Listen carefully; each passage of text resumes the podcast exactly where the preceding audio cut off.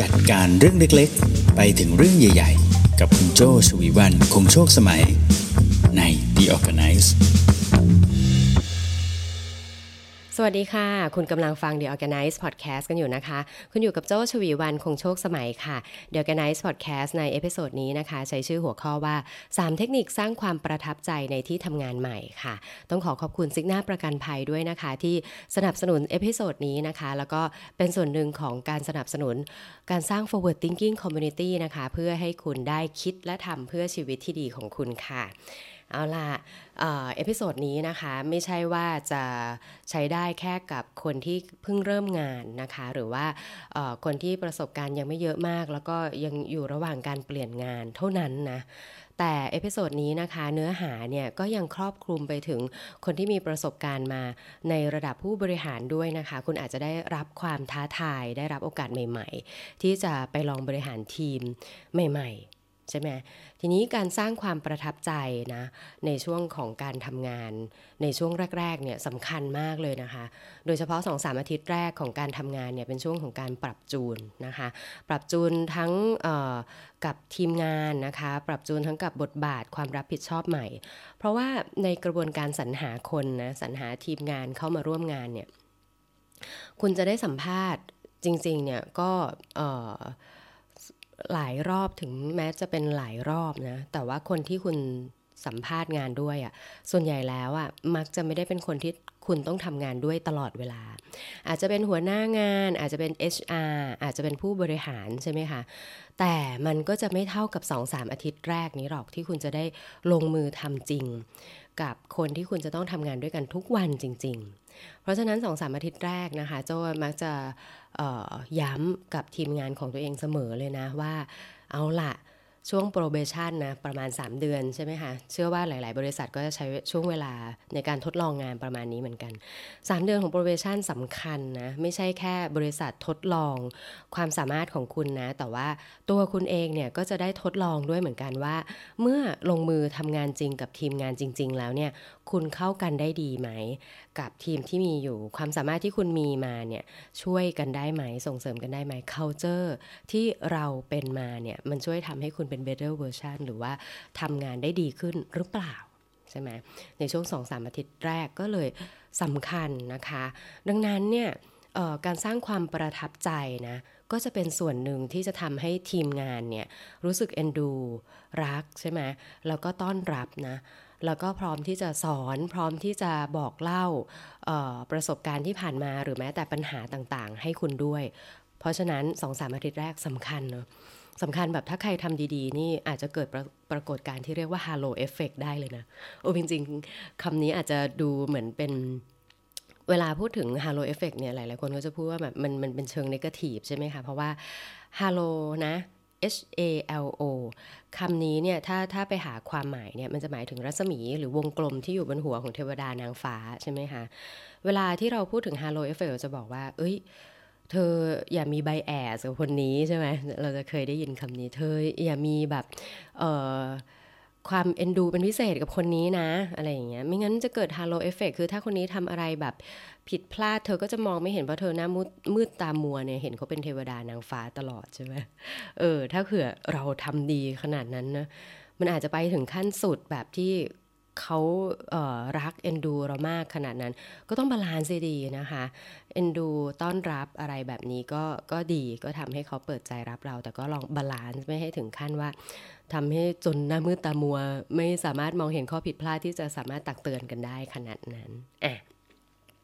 แวะพูดเรื่อง Halo Effect นิดนึงอะเข้าเนื้อเรื่องนะคะ ดังนั้นแล้วจริงๆ เรามี 3 เทคนิคนะ ที่โจ้ลองหยิบมาฝากนะคะ เพื่อที่จะให้คุณสร้างความประทับใจในที่ทำงานใหม่ได้ดีนะคะ เพื่อให้เขาเปิดใจต้อนรับคุณแล้วคุณก็ได้ลงมือทำงานอย่างมีประสิทธิภาพดูมีทริคอะไรบ้างมาลองฟังกันดูนะคะ ข้อแรกนะคะเพื่อสร้างความประทับใจในที่ทำงานใหม่ คุณต้องเตรียมตัวให้พร้อมก่อนเริ่มงาน อ่าเตรียมตัวให้พร้อมก่อนเริ่มงานนะ ก่อนอื่นเลยนะคะ ในช่วงเวลาสัมภาษณ์งานเนี่ย คุณควรจะต้องถามให้เยอะที่สุดเลยนะว่าณตอนที่คุณมาลงมือทำงานเนี่ย เนื้องานที่คุณจะต้องทำเนี่ย มันคืออะไร อ่าแน่นอนคุณรู้แล้ว คุณเข้ามาในตำแหน่งไหนนะ เช่น Account Executive นะคะ เป็น Graphic Designer เป็น Creative Director ทุกตำแหน่งอะโอเค ใช่ คุณก็จะรู้โดยกว้างๆนะคะว่าลักษณะงานที่คุณควรจะต้องทำเนี่ย มันจะใช้โปรแกรมอะไร มีทักษะอะไรใช่ไหมชิ้นงานที่ควรจะทำสำเร็จได้มีอะไร แต่สิ่งที่สำคัญคือเนื้องานและความรับผิดชอบในแต่ละที่เนี่ยจะต่างกัน นะ graphic designer ในบริษัทที่แล้วอาจจะทำงานประมาณ 4 อย่างนะเป็นเนื้องาน 4 อย่าง แต่พอมาเป็น graphic designer บริษัทปัจจุบันเนี่ยมีทีมงานทั้งหมด 7 คนสมมุติ มีทีมงานทั้งหมด 7 คนคุณอะออยู่ในระดับ supervisor ก็คืออาจจะไม่ได้เป็น head ใหญ่ แต่เป็น supervisor เนื้องานเยอะขึ้นนะคะ ตรงที่อาจจะต้องจัดการคนด้วย ต้องประเมินคนด้วยใช่ไหมแล้วก็ต้องให้คำปรึกษา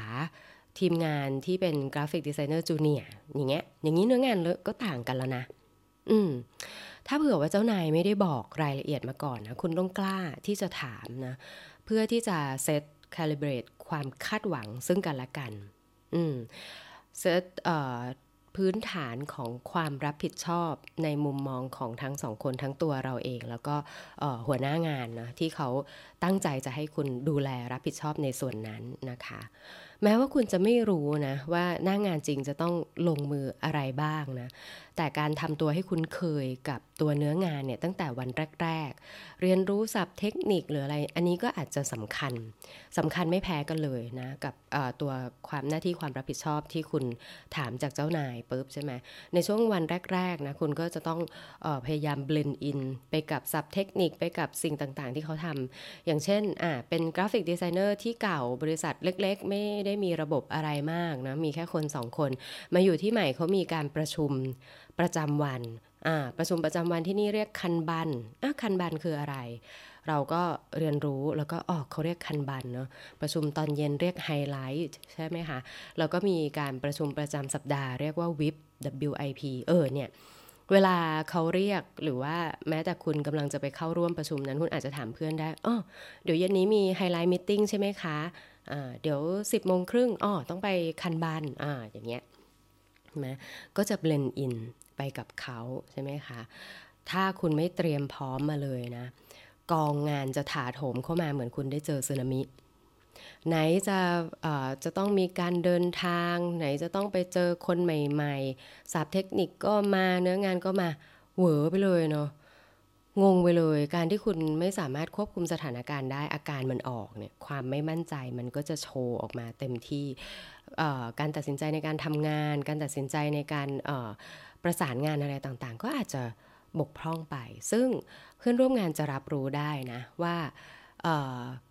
คุณใส่ใจหรือไม่ใส่ใจในการที่จะเตรียมความพร้อมก่อนเริ่มงานอืมตรงนี้นะ เมื่อคุณเตรียมความพร้อมมาก่อนเริ่มงาน คุณรู้ว่าปัญหา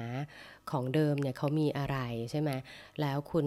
จะเข้าไปร่วมรับผิดชอบตรงไหน ตรงไหนคือความสามารถที่คุณจะสามารถเข้าไปเติมเขาได้เนี่ยแล้วศัพท์เทคนิคเดิมๆที่เขาใช้กันอยู่คุณก็ใช้ได้คล่องแบบนี้นะคะ ทีมเนี่ยเขาจะรู้สึกว่าเฮ้ยทีมดีขึ้นแฮะคุณคือชิ้นส่วนที่เขาตามหาอยู่เลย อืมเห็นไหมเพราะคุณเข้ามาแล้วคุณมาเบลนไปกับเขา ความสามารถที่คุณมีก็เบลนไปกับเขาได้ด้วย แล้วเขาก็สามารถทำงานได้ดีขึ้น นี่ก็คือข้อแรกนะคะ ก็คือเตรียมตัวให้พร้อมก่อนเริ่มงานอืมนะคะ ต่อมาข้อที่2ค่ะ อยากสร้างความประทับใจในที่ทำงานใหม่นะคะ คุณต้องฟังให้มากเท่าๆกับที่จะลงมือปฏิบัติ อืมฟังให้มากเท่า ๆกับที่จะลงมือปฏิบัตินะคะ เป็นเรื่องปกติมากๆเลยนะ ที่คุณจะมีไฟแรงใช่ไหมในการที่จะลงมือทำทุกอย่างตามที่วางแผนไว้เลยนะ เขาบอกให้เป็น graphic designer โอ้โห มาเลยนี่เตรียมมากเข้าไปดู Facebook ของบริษัททุกวันเลยนะ เออเขาทำกราฟิกอะไรเนี่ยเดี๋ยวเตรียมเตรียมเลย จะต้องมาทำอันนี้อันนี้อันนี้นี้พอมาถึงออฟฟิศเสร็จปุ๊บอ้าว ลงมือทำเลยปรากฏว่าเขาไม่ได้ต้องการงานนั้นเนาะเออใช่ไหมอันนี้ระดับปฏิบัติการนะแต่จริงๆ อาการที่เป็นเยอะมากเนี่ยจะเป็นระดับ management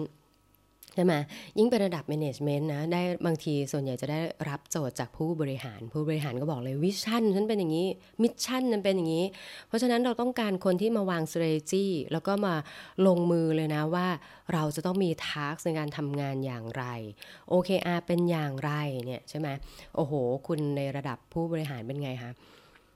รอวันเลยนะ เขียนแผนเลย เอ้ยถ้าโจทย์ผู้บริหารบอกเป็นอย่างนี้ เราต้องมีมิชชั่นรายเดือนเป็นอย่างนี้อย่างนี้นะ มีการประชุมยังไง OKR ยังไง มาปุ๊บสั่งสั่งสั่งสั่งปึ้งอือหือไงหลังเลยไหมคะ แต่ละคนนี้แบบ โอ้โห ยังไม่รู้จักกันเลยอะ่ะ มาปุ๊บสั่งเลเนอะยังไม่ถามเลยนะว่าฉันอยากจะทำหรือไม่อยากทำหรือว่า insight ของระดับปฏิบัติการเนี่ย เขามี insight อะไรบ้าง คุณรับมาเป็นออเดอร์ เป็น mission เป็นเป้าหมายมาจากระดับผู้บริหาร คุณอยู่ตรงกลาง คุณก็ต้องฟังใช่ไหมก่อนจะลงมือลุยแบบนั้นนะ คุณจะต้องเรียนรู้ทีมงาน เหมือนอย่างกับคุณเป็นนักดนตรีแจ๊สอืมเป็นยังไง นักดนตรีแจ๊สเป็นยังไง คุณเคยเเห็นวงดนตรีแจ๊สใช่ไหมคะ ถึงแม้ว่าเขาจะเป็นมือกีตาร์นะหรือว่าเป็นมือเชลโลหรือว่าเป็นนักเปียโนก็แล้วแต่ เวลาที่มารวมวงกันสัญลักษณ์เออเสน่ห์เสน่ห์อย่างหนึ่งของดนตรีแจ๊สนะคะก็จะมีการอิมพรไวส์ใช่ไหมอิมพรไวส์ก็คืออการเล่น ด้นตรงหน้างานบางอย่างบางท่อนใช่ไหมที่เขามั่นใจแล้ว ซึ่งอิมพรไวส์ในแต่ละครั้งเนี่ย มันก็จะต้องดูว่าเพื่อนที่ร่วมวงเนี่ย เขาอยู่ในมูดแบบไหนเพลงอะไร มันสามารถจะอิมพรไวส์ในท่อนไหนได้บ้าง เขาเปิดช่องให้เราทำยังไง แบบเนี้ยเหมือนกันนะคะ การที่นักดนตรีแจ๊สทำได้แบบนั้น เขาจะต้องฟังจะต้องสังเกตก่อน ว่าในวงเนี่ยเขามีการเล่นยังไงสไตล์เป็นยังไง พื่อนร่วมงานทีมงานที่เรากำลังจะไปร่วมงานด้วยเนี่ยไปวันแรกเนี่ยฟังให้เยอะเออคนไหนแอคทีฟคนไหนเป็นคนที่เป็นคนชอบ please เพื่อนๆ ใช่ไหมคะ คนไหนเป็น decision maker คนไหนมีแนวโน้มที่จะกำหนดไว้ในการทำงาน โอ้ถ้าคนนี้เข้ามาแล้วร่าเริงเนี่ยโอ้โหวันนั้นร่าเริงกันทางออฟฟิศวันไหนคนนี้เข้ามาขายงานไม่ผ่านแล้วแบบหงุดหงิดโอ้โหวันนั้นมาคุทั้งออฟฟิศสังเกตให้ดี ใช่ไหมสังเกต character สังเกตบทบาทพฤติกรรมของแต่ละคน สังเกตไปกว่านั้นคือปัจจุบันนี้เขามีปัญหาอะไร อืมเขามีปัญหาอะไรตรงไหน เขามีเรื่องอะไรที่กังวลใจอยู่ เรื่องอะไรนะที่เขาให้ความสำคัญเป็นพิเศษ อืมเรื่องต่างๆ เหล่านี้นะ ปัญหาอยู่ตรงไหน เรื่องอะไรที่เขาให้ความสำคัญเป็นพิเศษ ตอนนี้เขากังวลใจอะไรอยู่ ถ้าความสามารถที่คุณมี มันสามารถไปเติมตรงนั้นได้ มันสามารถไปเต็ม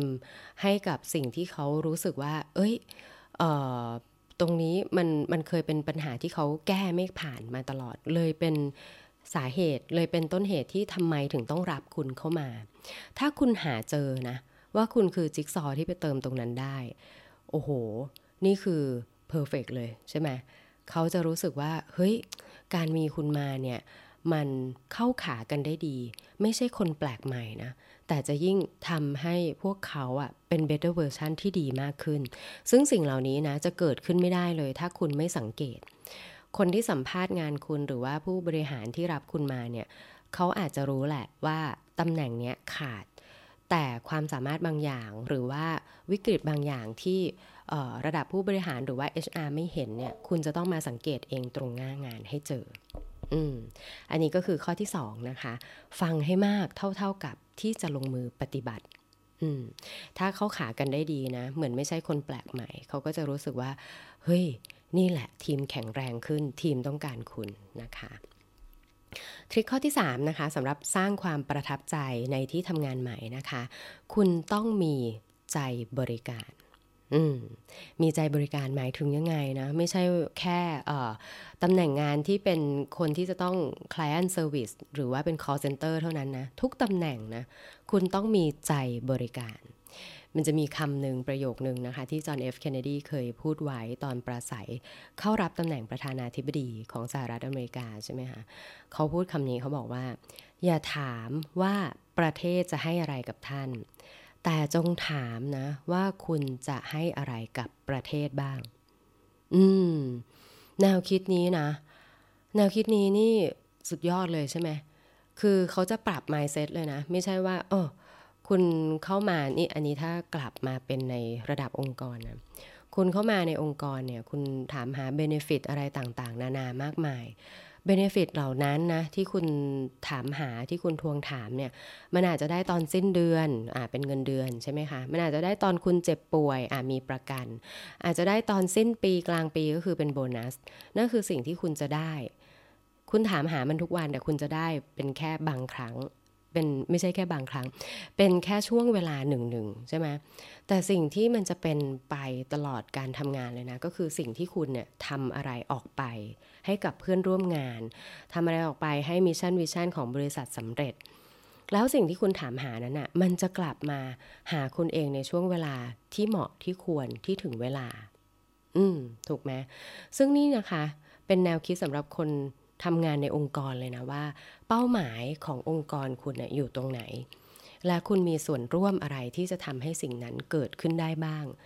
พัฒนาองค์กรพัฒนาคนรอบข้างอย่างไรได้บ้างนะคะ ใครๆก็ต่างจดจำนะ ว่าครั้งหนึ่งเขาเคยได้รับความช่วยเหลือจากใคร อืมใช่ไหม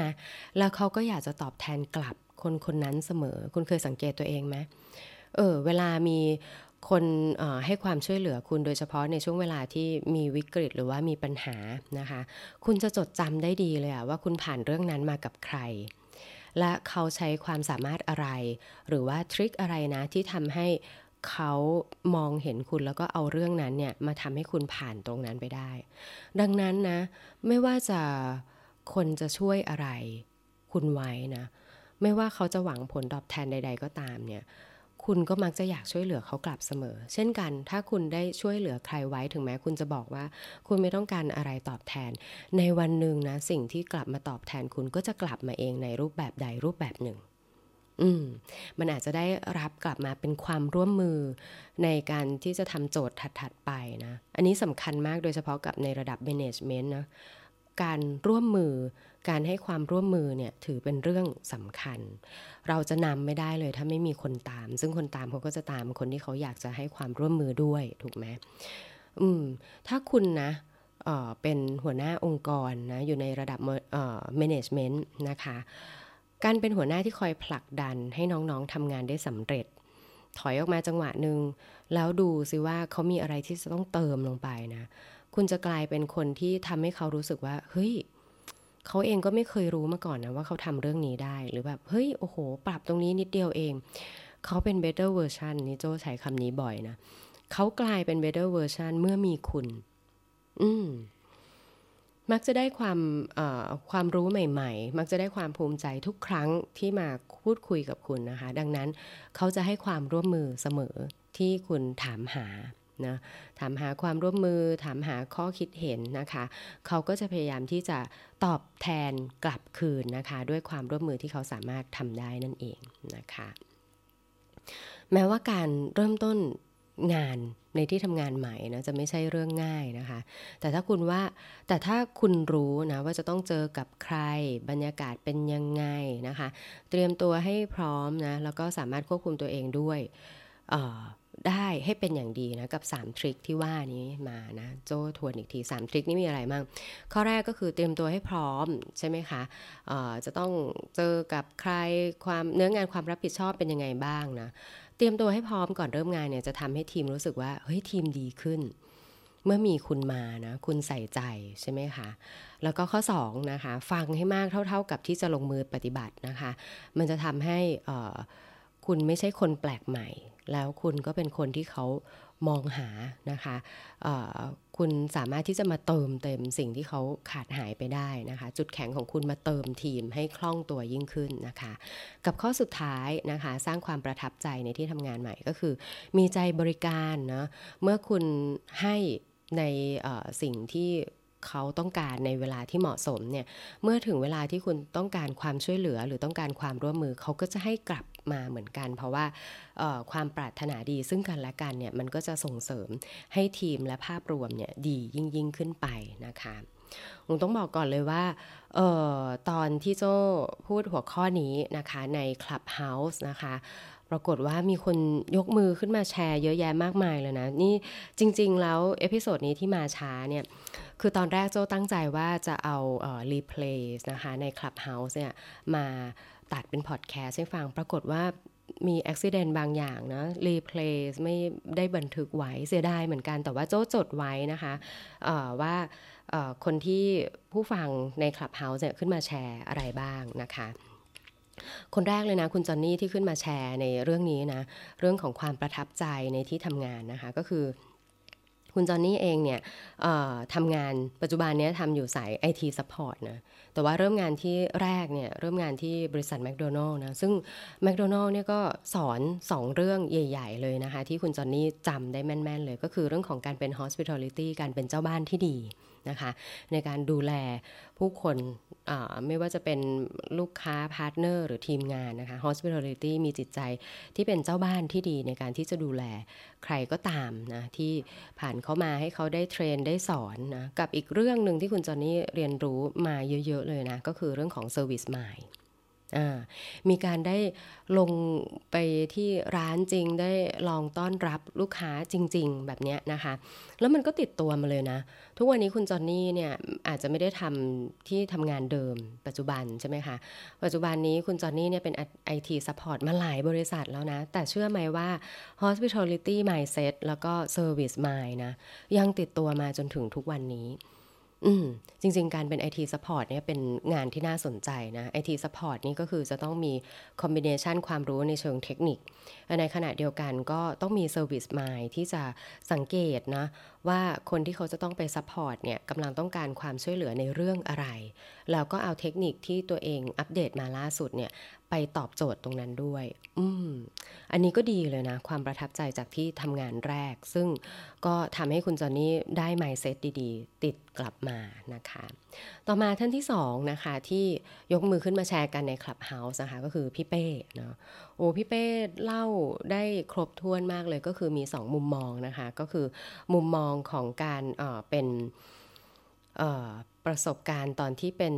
ที่ทำงานแรก ของพี่เป้เลยที่เรียนจบออกมาแล้วก็ไปทำงานเลย โดยเฉพาะพี่เป้นี่เรียนจบไวมากนะเริ่มที่ทำงานแรกตั้งแต่อายุ 20 นิดๆเลยนะคะ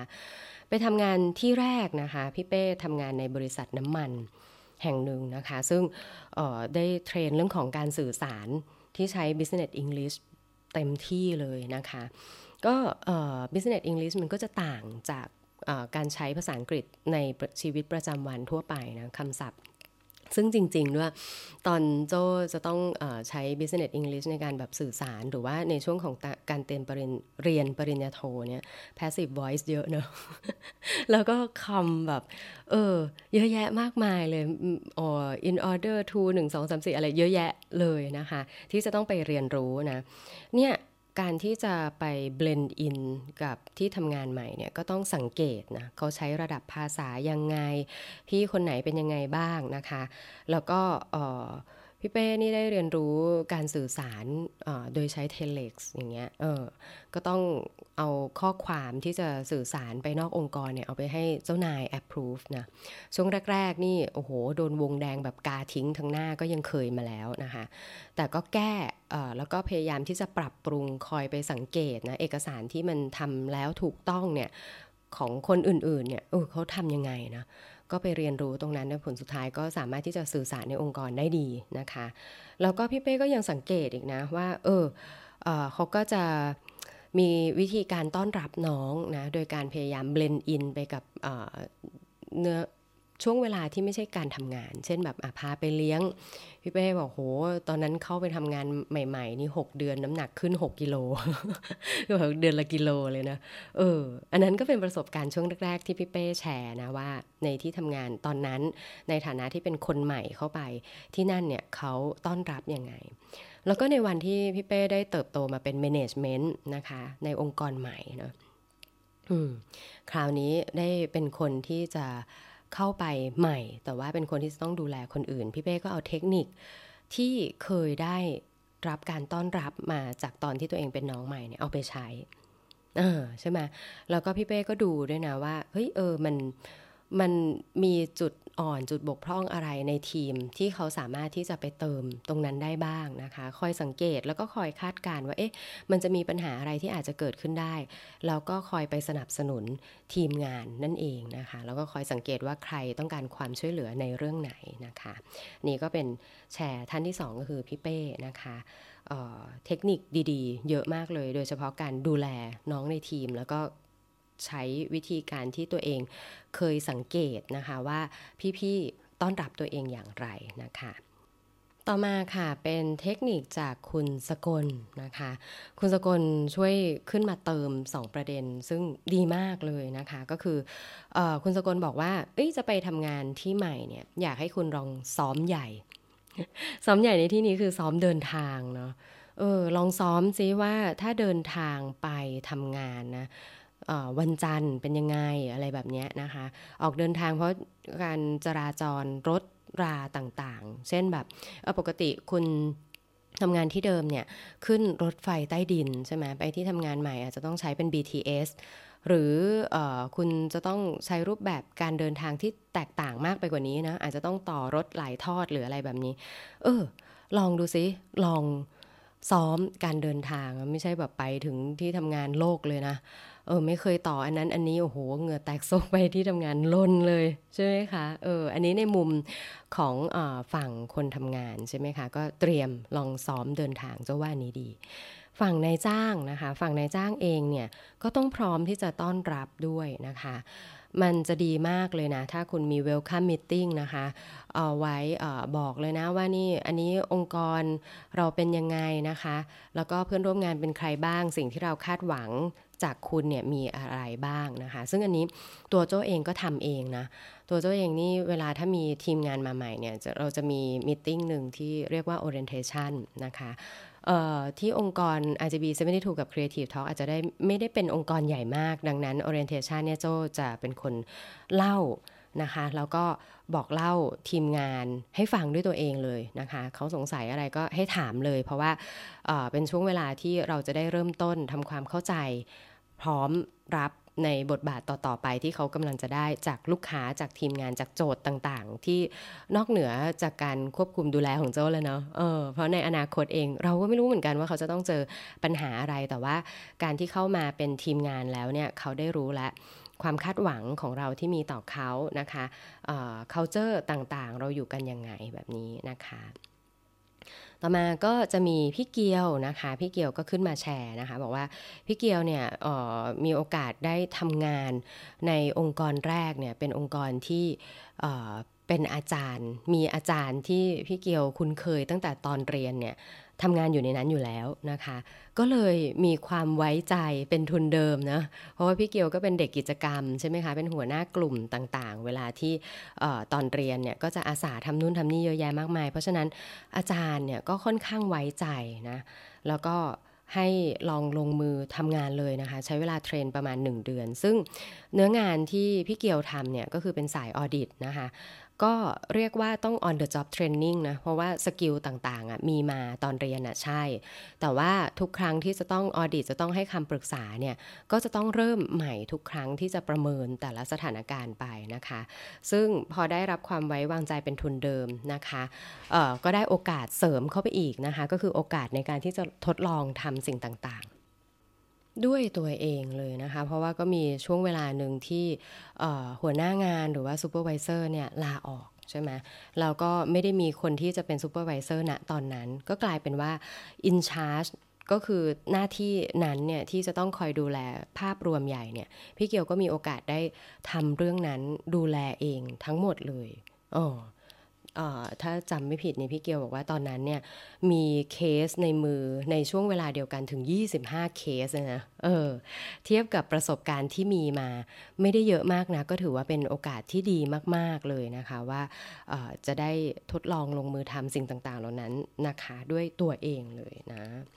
ต่อมาท่านสุดท้ายนะคะ ที่ยกมือขึ้นมาแชร์กันก็คืออพี่ติเล็กนะคะพี่ติเล็กนี่แชร์อยู่ 2 เรื่องซึ่งดีนะคะ ก็คืออพี่ติเล็กบอกว่าโดยเฉพาะถ้าเป็นผู้บริหารนะในระดับ Executive เนี่ย ถ้าไปในบริษัทใหม่เนี่ย ถามเขาเลยว่าภารกิจของบริษัทเนี่ยคืออะไร และภารกิจของตัวเราที่จะส่งเสริมให้ภารกิจของบริษัทนั้นสำเร็จได้เนี่ยมีอะไรบ้าง อืม ใช้คำว่าภารกิจเลยนะ ไม่ใช่แบบแค่เนื้องานนะ แต่ว่าความคาดหวังสูงสุดเลยเนี่ย มันคืออะไร อืม อันนี้โจ้ว่าดีนะ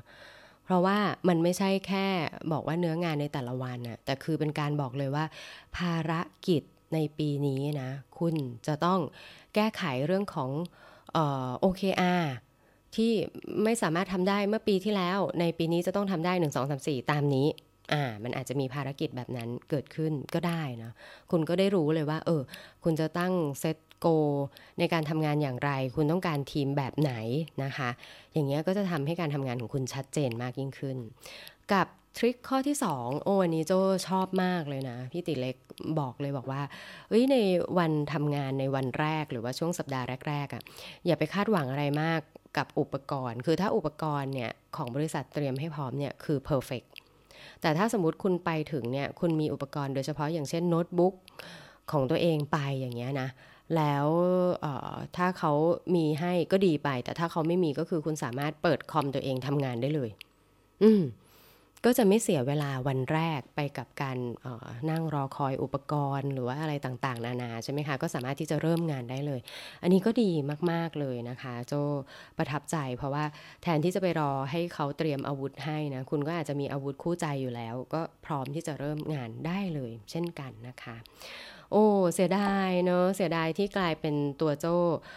มาถ่ายทอดให้เองนะคะ แต่อันนี้ก็คือตอนที่ฟังเนี่ยชอบของทุกท่านมาก ๆ ก็เลยจดไว้นะคะเเดี๋ยวโอกาสหน้านะถ้ามีเรื่องไหนที่คนยกมือขึ้นมาแชร์ดีๆนะโจ้ก็จะตัดมาให้ฟังเป็นตอนท้ายของ episode นั้นๆ เหมือนกัน เช่นกันนะคะ เอาล่ะ วันนี้ครบถ้วนนะคะ ทั้งเนื้อหาที่โจ้เตรียมมา แล้วก็ทั้งประสบการณ์จากพี่ๆ เพื่อนๆ น้องๆ นะคะ ที่ยกมือขึ้นมาช่วยกันแชร์ใน Clubhouse ด้วยนะคะ ถ้าติดใจถ้าชอบใจนะเนื้อหาของ The Organize นะคะ อย่าลืมกด Subscribe นะคะchannel ของ Creative Talk นะคะ เป็นกำลังใจให้กับทีมงานด้วยนะคะ แล้วก็ถ้าอยากฟังอยากยกมือขึ้นมาพูดคุยนะคะ มาติดตามใน Clubhouse กันได้ทุกวันจันทร์พุธศุกร์นะคะ เวลา6โมงครึ่งถึง7โมงโดยประมาณนะคะโจใช้ชื่อห้อง The Organize แบบนี้เลยนะคะ พอจบรายการเราก็จะมีให้ฟังย้อนหลังเป็น replay on นะคะ แล้วก็โจจะมาทำพอดแคสต์ให้ฟังแบบนี้เช่นกันนะคะ เอาล่ะจะกว่าจะพบกันใหม่ใน episode หน้านะคะสำหรับวันนี้ลาไปก่อนค่ะ โจชวีวันคงโชคสมัย Managing Director บริษัท RGB 72และ Creative Talk สวัสดีค่ะ